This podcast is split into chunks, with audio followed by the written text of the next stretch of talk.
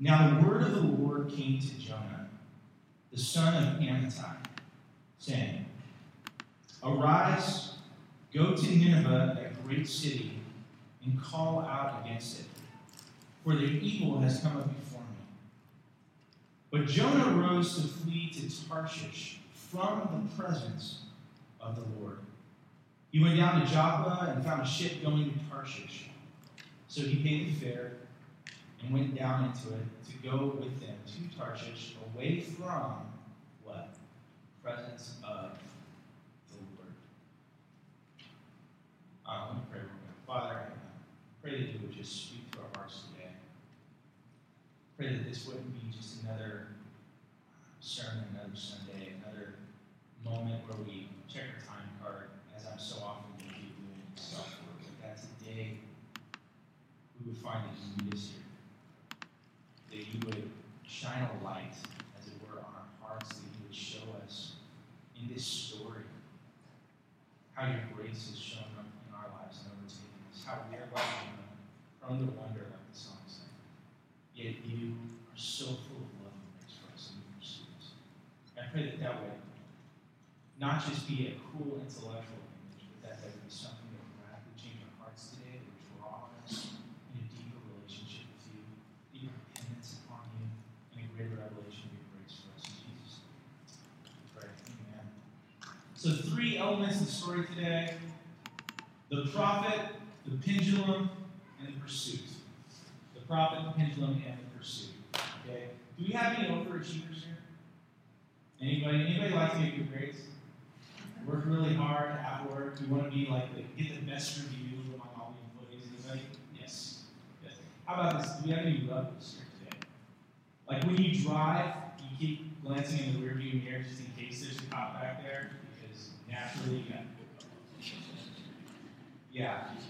It wasn't too hard for me to think of an example of that because that's pretty much how I drive all this. I have kids, I'll be driving 65, and I'm still looking in the rearview mirror. It's a habit I've developed over a lifetime of being a rebel.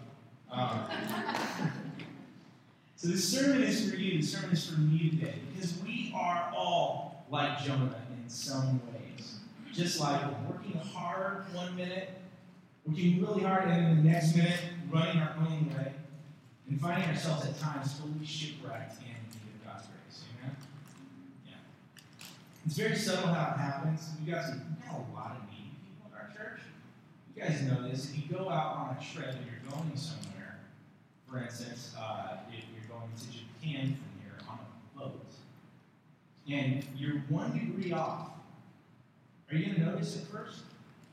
You don't really notice at first, do you? But when you end up trying to arrive at Osaka or wherever it is in Japan, and you're trying to land, you're going to notice you're miles off course, right? It's subtle how it happens. It's subtle how we can get off track. Just one degree. I think that's what happens with a lot of us. We start off in our journey of faith, like focused on the grace of God, because that's how the journey starts for all of us, right? God's grace radically captures us, and we're like, man, that's amazing. But quickly and subtly, oftentimes we get 20 degrees off, two degrees off, and we end up like, what the heck is going on in my face? This isn't all it's cracked up to be. I thought community was going to be like a paradise on earth. What in the world? It's made up of people who are sometimes jerks. Anybody ever been there? I thought mission would be a lot sexier. This is hard work, man. You get one degree off course and we end up burnt out, frustrated, exhausted. And it's like, where is this abundant life that Jesus bring? As we dive into this story today, the waters that Jonah swam in, I think we're going to find some buried treasure, some things that really help us along our journey to get back on track. So let's let's dive in. Number one, the prophet. Who is Jonah? Who's this guy? What do we know about him? You may be surprised to learn he's not only mentioned in this book, he's actually mentioned earlier in the Bible.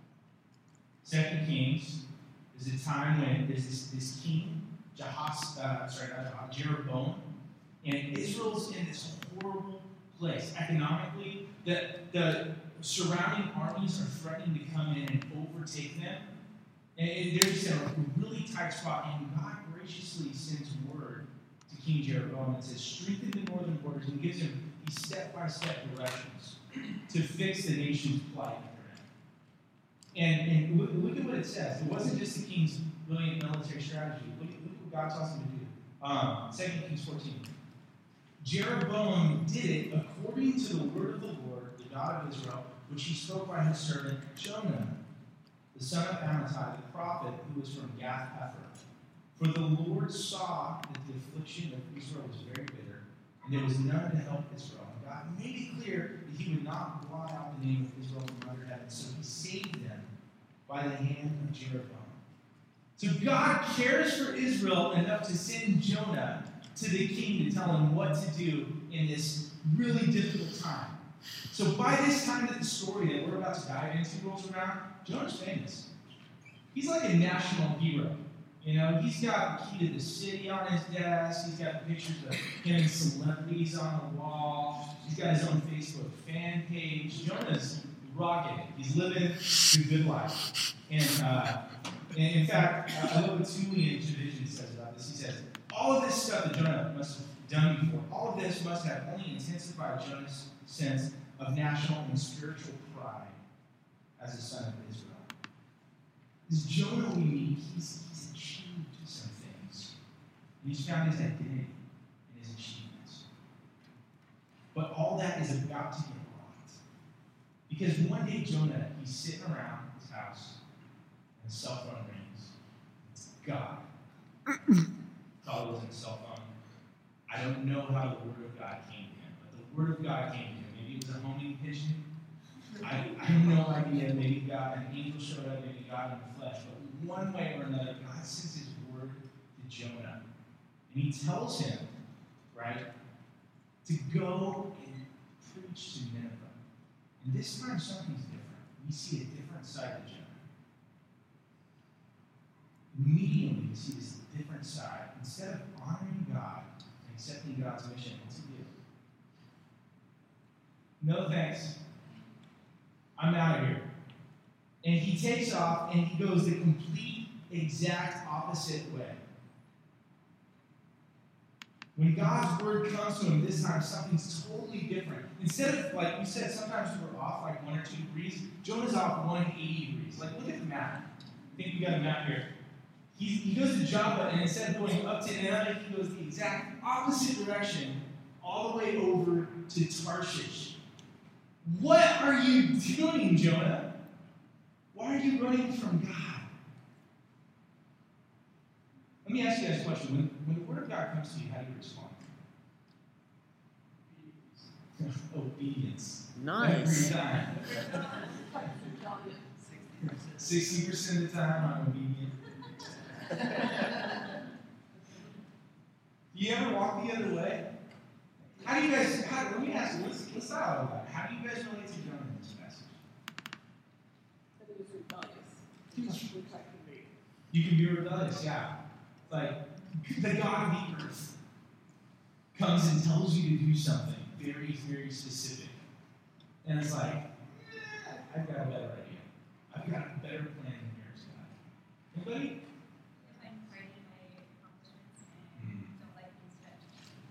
Yeah, yeah, yeah. You comfortable in your accomplishments. Don't stretch me outside of that. It's good. It's good, Brian. The delusion that he could get away, like that it was far enough. the delusion that he could run from God, right? Somehow, if I go to Tarshish, that would be far enough. me. That's great. Anybody else? Word Yeah, he thought his way was best instead of the word of God. Hmm.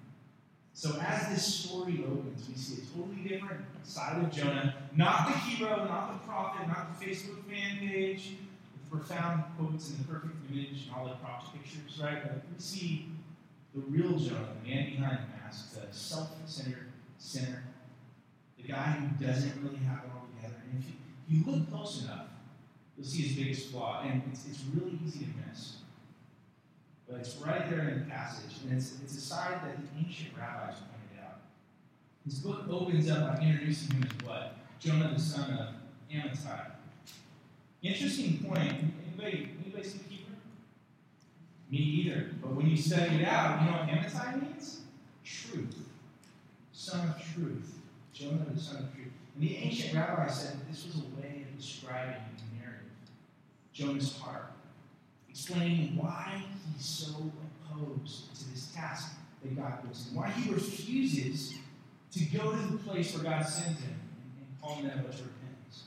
Why? He's all truth the grace. He's all about what's right and what's, what the rules are, but he has no mercy. He's a moralistic achiever. That's what Jonah is. Have you ever met people like that? Moralistic achievers,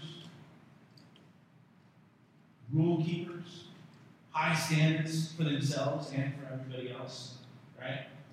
They look down their nose at anyone who breaks the rules and they say stuff like, hey, I worked hard for my stuff. I don't need to share it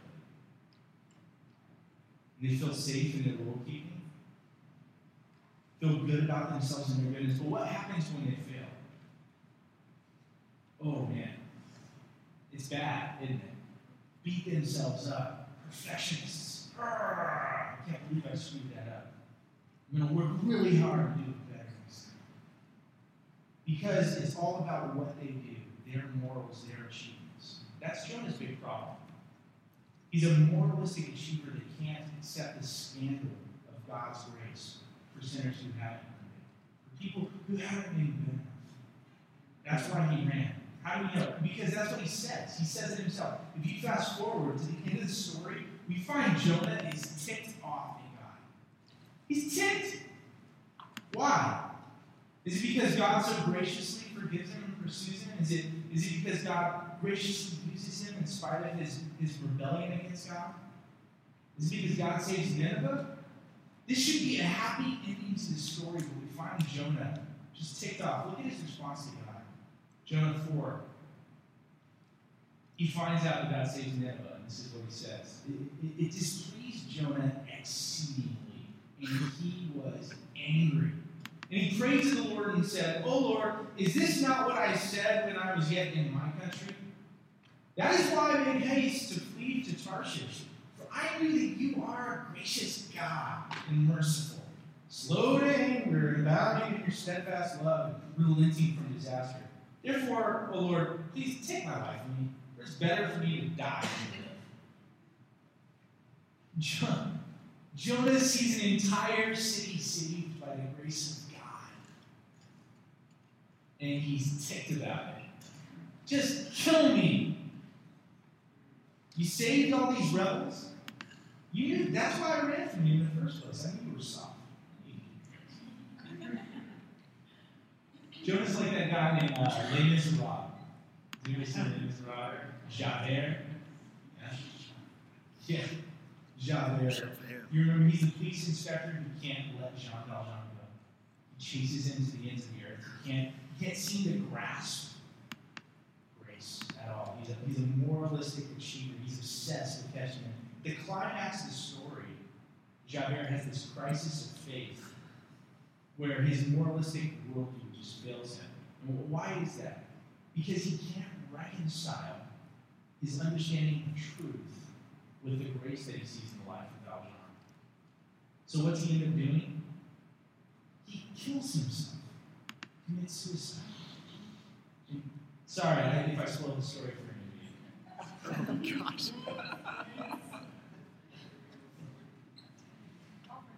Yeah, thank you. Jonah is like Javert. He can't reconcile God's grace with God's truth. He can't put it together.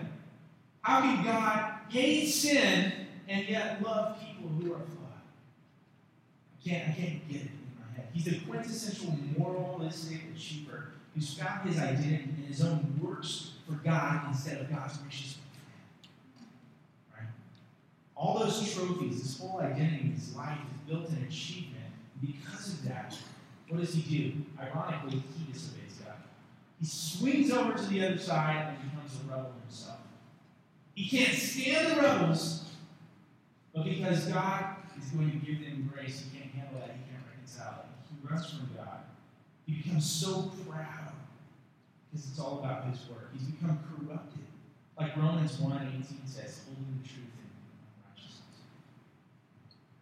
He becomes the thing he hates. Now he's the rebel a walking contradiction. And I don't know if this relates to you, but this, this is the story of my life. In so many ways, the, the pendulum. Swinging wildly back and forth from moralistic achievement to rebellion. Does anybody get that? It's like there's two kinds of people that don't get grace. Those who want to add to the gospel of grace and those who take it. On one side, you've got the, the moralistic, you've got the moralistic and the rebellious. Um, and both of them make prerequisites to God. The moralistic ones, it's all about what their rules and what they do for God, or what they do in life to achieve something. Their identity is found in what they do. The rebellious ones, because of grace, they don't think they have to do anything. They live this really passive life. It's kind of like the prodigal son, younger brother, and the prodigal Um, these people over here, the moralistic side, say, hey, I know I'm at the center of God's will because I'm miserable. Because I'm working my butt off for God and I'm proving myself to Him. And the ones over on the rebellious side say, hey, this is a great arrangement. Because Jesus loves forgiving sin, and I love committing sin. This, this is going to work out for a long career, right? This is what happens. You have these two people, and it's, it's what Paul fights throughout the whole New Testament. Where does this all start? I'll tell you where it starts. These people over here are struggling with something negative emotion, a sin, an addiction, something they can't overcome. They've been to accountability groups, they've been to 12 step programs, maybe. They just can't seem to get victory in this area, so their guilt drives them to a law. Their guilt drives them to a formula, a moral. Do this, and then it'll fix you. But here's the issue Does the law really fix us? No.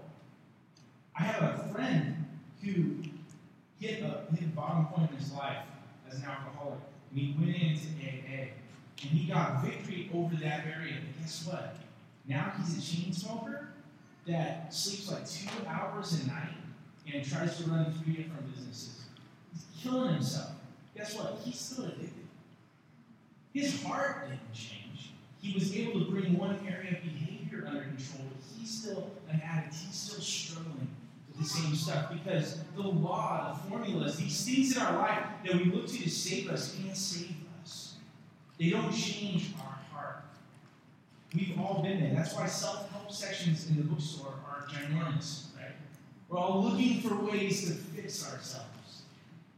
I'll show you the reason why it won't fix you. Uh, the law, all it does is show you your sin. In fact, the Bible says it even helps arouse it. Like, think about this. If sin was an ice cream sundae, and I said, Thou shalt not eat ice cream. Do not taste chocolate. Don't even think about like a spoonful of ice cream heading toward your mouth rather than eat chocolate fudge. Don't don't think about how the flavors might coalesce and come together. Don't think about it. The more the law describes sin, what's that do? You just want it. You build your appetite for it. It doesn't help you not sin. It just makes you want to sin more. It reveals sin. It reveals sin. And our broken natures want sin more. And that's all we can think about. Like, that, like the old preacher said, forbidden fruits create new jams. If you go to the doctor's office, um, you've got a broken arm, and the nurse comes out, and she says, I'm going to take you to the x-ray tech, and we're going to check it out, and take a picture of your arm. That's fine, right? And then you walk back in, and the nurse says, okay, now I'm going to set it. Wait, what? Hold up.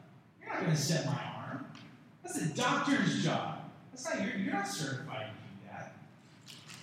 And it's, it's the same way, like with the law. The law is good for something. It shows us God's heart. It shows us God's design for us. It, it shows us our sin. But the law is only showed to shine. Uh, it's certified to shine a light on your heart and show you these issues, but it's not certified to fix it. Moralism cannot help fix you. Achievements, your work. If I do this, then I'll be fixed. Won't change the root of the issue heart. But then you've got these other people on the other side.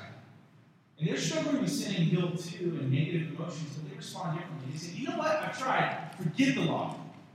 I'm done with it. It's not working. I've jumped through every hoop. I've done everything they told me to do. Forget it. And they just go back from guilt to sin to guilt to sin to guilt to sin. Describes 90% of my teenagers. You will understand, son. How many of you guys have been there? Yeah. How do you live in a light of true grace? How do you live in a light of God's grace? Most people can't tell you. You live over here, you try to do it for a while, it doesn't work, you swing back over here. It's the pendulum. It's the pendulum that is robbing us of the very gracious, abundant life that Jesus came bringing. But we're stuck swinging around over here from moralistic achievement to rebellion, trying to do it our own way with God and without God. But none of it is living a life saturated in just enjoying full of God's grace. Right? And I, I've been that camp kid, man. You're at the camp and it's like full of sin, and, and the preacher gets up and preaches a conviction, convicting message, and you're at the fireside, and you're like, get the log, and you walk up there, and guys, that's said, When I get back, I'm burning my music. Boom, throw it in, thousand dollars down the drain. All my CDs gone. And then a week later, I'm like, I don't know, man. Is of Man really? All for one. I swear. Like, that's, that's a good make promises. And you go and buy all your CDs again, and another thousand bucks. And sometimes we just get stuck living at one end or the other, holding on in this uncomfortable pose. Giving at me. Yeah, have you met people like that? They're just really stuck in the moralistic achievement way of life. It's how you see God, it's how you see others. They, they can't get out of it, and something happens, and they swim. And they just, I'm done. I can't live up. Live to my own.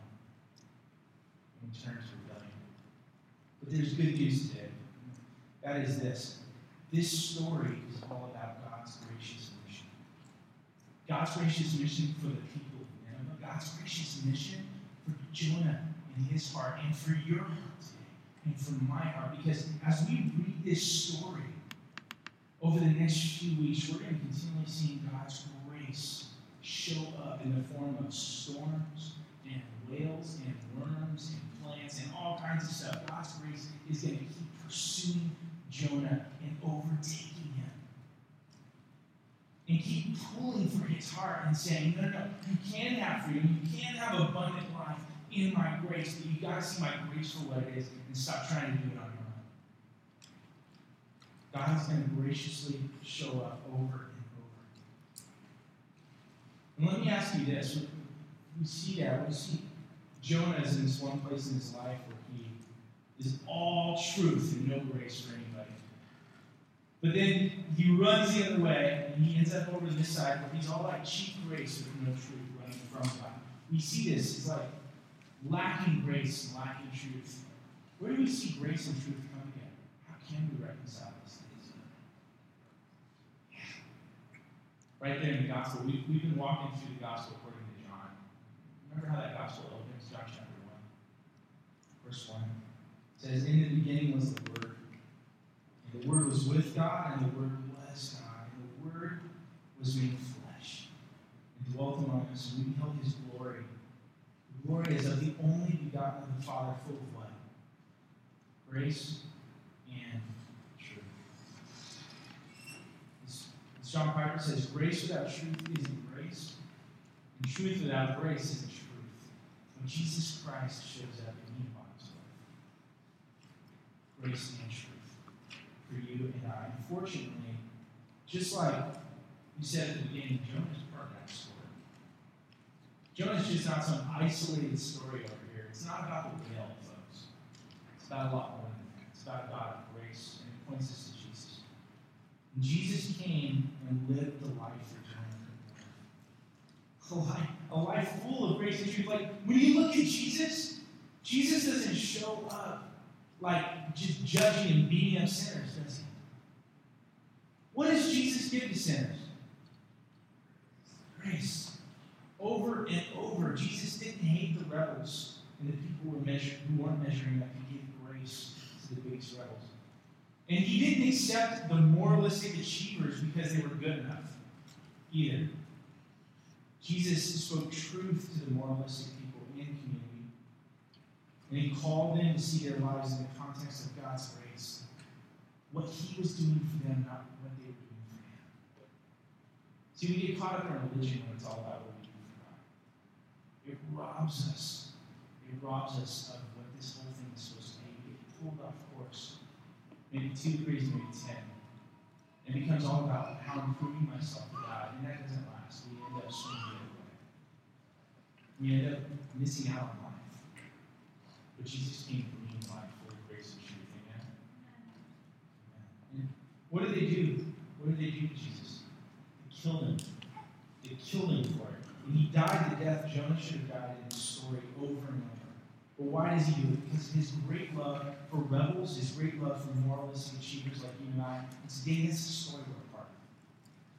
So we're going to wrap it up here soon. I'm going to pray for us, and Kenny's going to come and play one more song. But I want you to think about this. Ask yourself these questions for communion. One of the way our, our, we close the service out in our churches, we come down to take communion together in the community, um, form circles. So as we come down here, if, it's your first time, don't feel pressure to come and join a circle. If you're not a believer, um, the, the communion is for those who have already believed this and received Christ. So we want to invite you, if you're, um, if you're here and you're a believer, to come take communion. But if you're not, just come join a circle. Come sit in and listen to us as we confess our areas of need, our areas of struggle. And here's three questions that might help you. How are you like Jonah your moralistic achievement approach to God? How are you like that? How are you like Jonah in your rebellious approach to God? And lastly, how is God's pursuing grace freeing you from that? I just, I just want to pray the gospel of grace over us walking as we stand with me.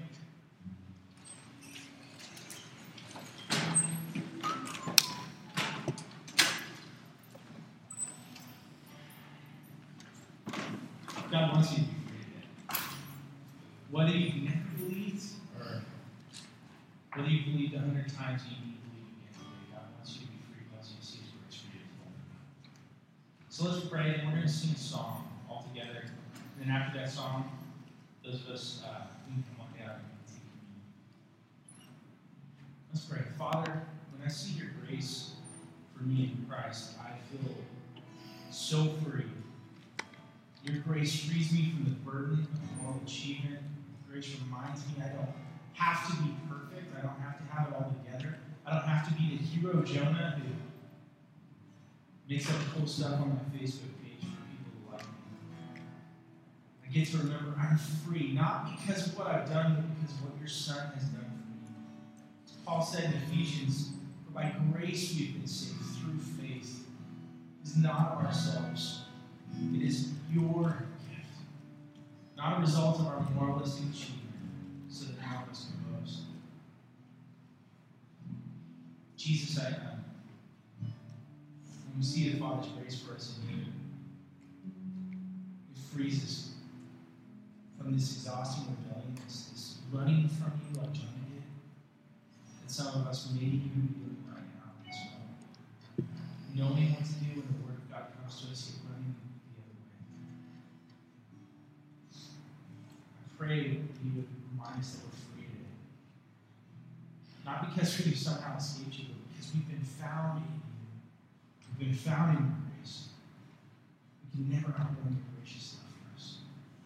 Thank you. God. Holy Spirit, I pray you apply this truth to our hearts, warm our hearts with your grace, transform us inside and out, and help us to live lives full of grace and truth, not lives marked by moralistic achievement or rebellion, by the true grace.